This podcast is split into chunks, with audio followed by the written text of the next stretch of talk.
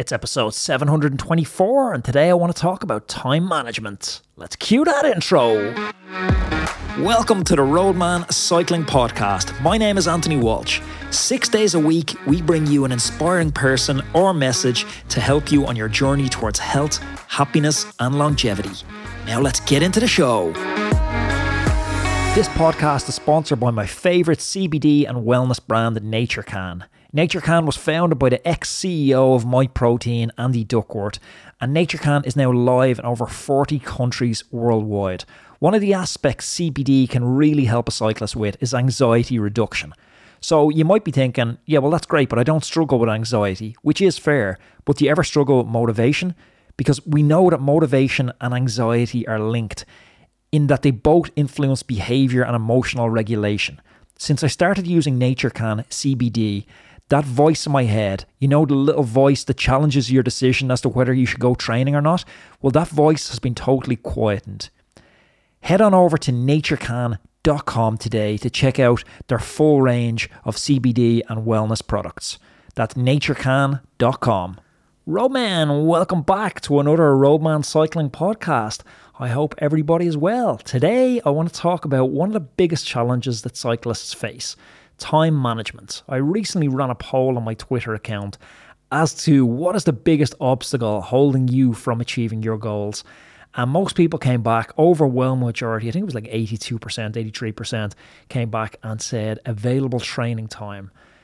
Balancing work, family, training, and other responsibilities, I get it, it's tough, but it is essential that you make the most out of your time on and off the bike if you're going to hit those goals. So, in this episode, I want to discuss some of the strategies for managing your time effectively and building good habits that will help you achieve those cycling goals. I shirk when I hear this idea of setting goals and priorities because it sounds like such corporate PowerPoint nonsense, but there is such wisdom to it. And you've heard me reference in the last few weeks a book that I've loved recently, Atomic Habits by James Clear. And he has a quote in it that we do not rise to the level of our goals, we fall to the level of our systems. In other words, setting a goal, it's important. It's that North Star, but it's the daily habits and systems that you put in place that will help you to achieve that goal. So the first step in managing your time effectively, it's to set clear and specific goals. What do you want to achieve with your cycling? Do you want to compete in a certain race? Do you want to hit a particular time? Or do you simply have an abstract goal like improving your fitness? Once you have that clear goal in mind, that North Star, where are we sailing the ship towards? Now we can work backwards and reverse engineer and develop a plan and habits and systems to get you to that North Star. Make sense? It's also important to prioritize your goals. Make a list of your goals and rank them in order of importance. This is going to help you focus your time and energy on the most important things. You can't have two top priorities. That's going to help you avoid wasting time on less than essential tasks. Joe Friel, who I've had on the podcast, and it was the first book that ever really had an impact on my cycling philosophy or ideology was Joe Friel's Cyclist Training Bible. And in it, he has this idea of A, B, and C priorities. I like that idea as a way of prioritizing your goals. So for me, this year, cards on the table, my top priority, it's the migration gravel race over in Kenya. That's in June. In July, my B priority race, that's Rift for the year, and my C priority race, that's Leadville in Colorado towards the end of the year.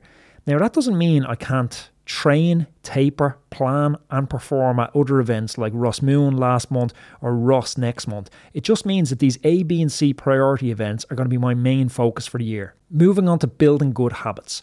Now that you have clear goals and priorities and we know where we're going, it's time to start building good habits that will help support and achieve these. The key to building good habits is to make them small, specific, and easy to accomplish. Okay, let me break down what I mean by this. For example, if your goal is to ride your bike every single day, well, great, that can be the grand goal, but start by committing just 10 minutes a day. Jump up on the Watt bike for just 10 minutes each day. Once you've established that habit and you've no problem getting on the bike for 10 minutes each day, now we can gradually increase the time and difficulties of those sessions. Nail the habit first and then expand on it.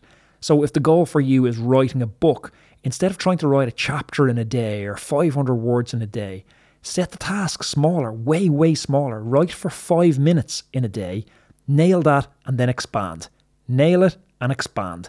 That's our template that we're going to rinse and repeat. Another habit is to build consistency.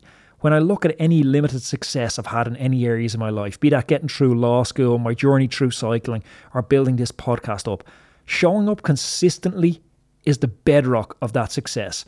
Make a plan to ride your bike at the same time each day or on the same days each week because this is going to help establish a routine for you and to make cycling that regular part of your life. Now that we've built those habits, let's talk about maximizing that. I call it ROI on training time.